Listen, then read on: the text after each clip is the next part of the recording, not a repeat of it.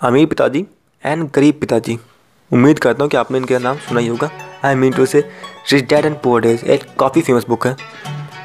तो मैं इसी के बारे में बात करूँगा एंड इसकी फ़ेमस सी स्टोरी के बारे में बात करूँगा, जो कि मेरे ख्याल से आपने सुनी होगी। और अगर आपने सुनी है तो आप चाहें तो सीधे अंत तक जा सकते हो। और अगर आपने नहीं सुनी है तो पूरा सुनिएगा। ठीक है? Hello everyone this is Vikas Singh I am software को and with lot of philosophy let's begin guys किसी शहर में एक आदमी रहता था, जो कि मछली मार के अपना पेट पालता था। और उसे हमेशा कंप्लेन रहती थी, हमेशा दिक्कत रहती थी इस बात की कि उसके सामने वाला इंसान इतना अमीर क्यों है? उसके पास किसी चीज़ की कोई कमी क्यों नहीं है? और भगवान से कंप्लेन किया करता था, भगवान, मैं इतना गरीब क्यों हूँ? तो भगवान को एक दिन गुस्सा आया एंड उन्होंने क्या किया? उस अमीर आदमी को गरीब कर दिया। ठीक है? अब वो गरीब आदमी तो गरीब था ही बचपन से तो उसके लिए कोई दिक्कत नहीं थी, लेकिन अमीर आदमी के लिए दिक्कत हो गई भाई। उसने कभी गरीबी देखी नहीं थी। अब वो अमीर आदमी थर्ड क्लास खाना खा रहा था, क्योंकि उसे मछली वगैरह तो मार पा नहीं रहा था। बड़ी दिक्कत हो रही थी उसको। तो खैर धीरे धीरे वक्त बदला। वक्त के साथ उसने क्या किया कि मछली मारना सीख लिया।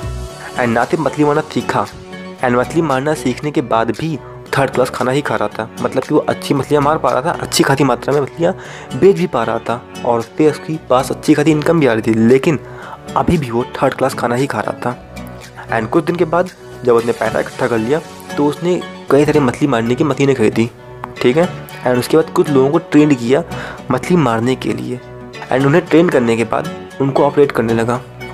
उन्हें कुछ दिन ऑपरेट किया एंड उनसे प्रॉफिट लेके आया एंड उससे फिर और मशीनें लेके आया एंड और लोगों को ट्रेन किया। एंड यही काम वो करता रह गया। एंड इस चक्कर में उसने जो मछली मार्केट था, उसका सिक्सटी टू सेवेंटी परसेंट का शेयर खुद होल्ड करने लगा। एंड इस चक्कर में क्या हुआ, वो फिर से अमीर हो गया। ऑब्वियस बात है, इस कहानी में इस काम को करने में लगे दो साल। असल ज़िंदगी में शायद ये काम करने में लग जाएँगे, तीन, चार या पाँच साल लग जाएँगे। चाहता हूँ क्यों? देखो यार जिस तरह इस कहानी में एक हफ़्ते में चीज़ें हो गई हैं, ऐसा रियल लाइफ में नहीं होता है एक हफ़्ते में चीज़ें नहीं बदलती हैं। आपको महीनों या सालों लग जाते हैं चीज़ों को वो सीखने में। तो टाइम ज़्यादा लगता है असल लाइफ में, लेकिन काम ऐसे ही होता है। अब मैं समझाता हूँ कि इस कहानी के थ्रू मैं आपसे कहना क्या चाहता था। गाइस अगर आपने जान दिया हो तो वो बंदा लोगों को मछली मारना सिखा रहा था। और सिखा क्यों रहा था? क्योंकि उसने मछली मारना सीखने पर फोकस किया। उसने पहले जैसे ही अच्छी खासी मात्रा में मछली मार लिया, उसने सारे पैसे वेस्ट नहीं किए। उसने जस्ट सीखने पर फोकस किया कि हम मछली ज़्यादा से ज़्यादा कैसे मारें, ठीक है? एंड सीखने के बाद उसने लोगों को सिखाया। हम लोग यही स्किप कर जाते हैं। हम लोग जल्दी सीखना चाहते नहीं हैं। आजकल जितने भी लोग हैं, जो कि ऑनलाइन काम कर रहे हैं या फिर ऑफलाइन काम कर रहे हैं, वो लोग सीखना चाहते ही नहीं हैं। बस जितना सीख लिया सीख लिया। भाई, बहुत ही सीख लिया।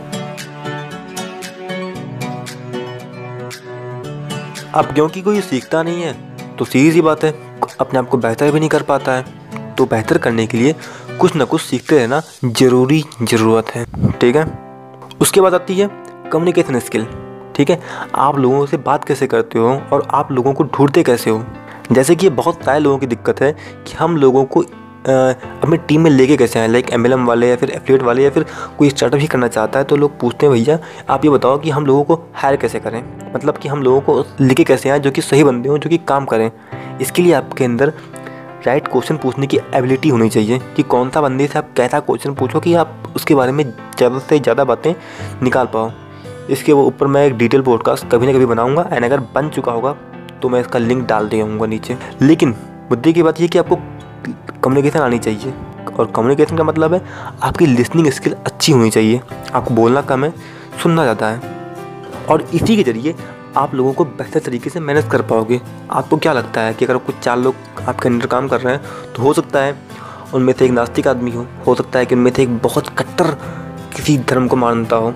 ठीक है? हो सकता है कि उनमें से कोई आदमी डिसिप्लिन हो।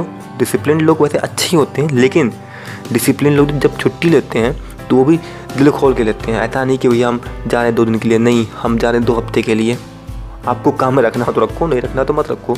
ऐसा मैं नहीं कह रहा हूँ, जो मुझसे ऊपर लोग काम करते हैं, वो लोग कहते हैं कि डिसिप्लिन लोगों के साथ ये एक दिक्कत रहती है। बाकी वो लोग बहुत अच्छा काम करते हैं। और चौथा बंदा है जो कि थोड़ा लाखहरा है, या फिर भिड़ते रहता है लोगों से। ठीक है तो उन्हें डील कैसे करना है, उन लोगों को मैनेज कैसे करना है, ये आपको देखना पड़ेगा, तरीके निकालने पड़ेंगे। ठीक है तो आ गई मैनेजमेंट करने की स्किल और इस, ये ये स्किल भी उस बंदे ने सीखी एंड उसको अप्लाई किया जिससे कि लोग उसके लिए काम कर रहे थे। और उसके बाद आती है रिलेशनशिप मैनेजमेंट क्योंकि कहीं ना कहीं कम्युनिकेशन और मैनेजमेंट में आ जाता है, लेकिन समझिए बात को अगर आप लोगों से या फिर अपने एम्प्लॉय से अच्छे तरीके से पेश नहीं आओगे या फिर उनको फ़ायदा नहीं पहुँचाओगे, वो आपके पास क्यों रुकेगा? नहीं रुकेगा, वो आपको छोड़ कर चला जाएगा। तो बेहतर है कि उनसे अच्छे संबंध मेंटेन कीजिए। उसके बाद आता है पेशेंस धैर्य, क्योंकि आजकल लोगों में धैर्य की सख्त कमी होती जा रही है।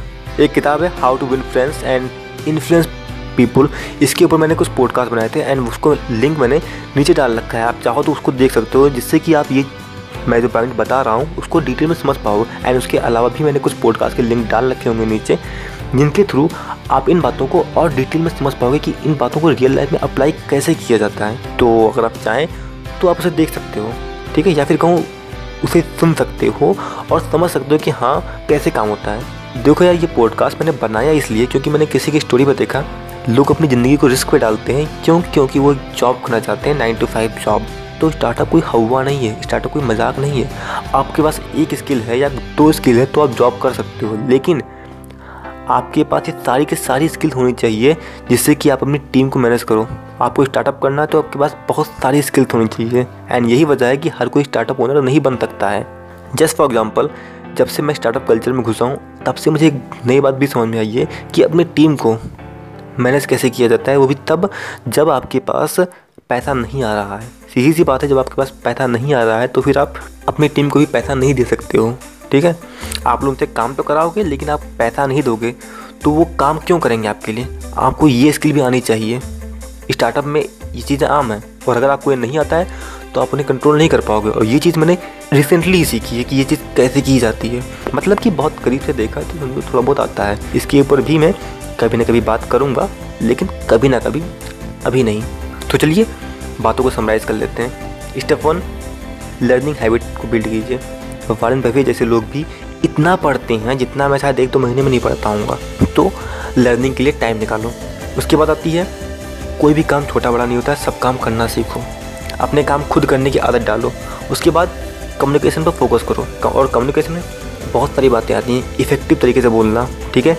इफ़ेक्टिव तरीके से सुनना इफ़ेक्टिव तरीके से रिएक्ट करना, ठीक है? उसके बाद आता है रिलेशनशिप मैनेजमेंट लोगों के साथ आप संबंध कैसे बनाते हो? आप नेटवर्किंग कैसे करते हो? ये सारी चीज़ें। उसके बाद मैनेजमेंट स्किल ठीक है? लोगों को आप मैनेज कैसे करते हो? और ये वो बातें जो कि ऊपर ऊपर दिखती हैं, ज़मीनी स्तर पर, और भी बहुत सारी चीज़ें होती हैं जो कि होती हैं। आपको उन पर भी फोकस करना पड़ेगा। तो खैर, जो मैं नीचे लिंक डाल रखी हैं जिन पॉडकास्ट की, आप चाहो तो उनको सुनिएगा, आपको उससे फ़ायदा ही होगा। Okay guys that's all for today and B and लग चल गए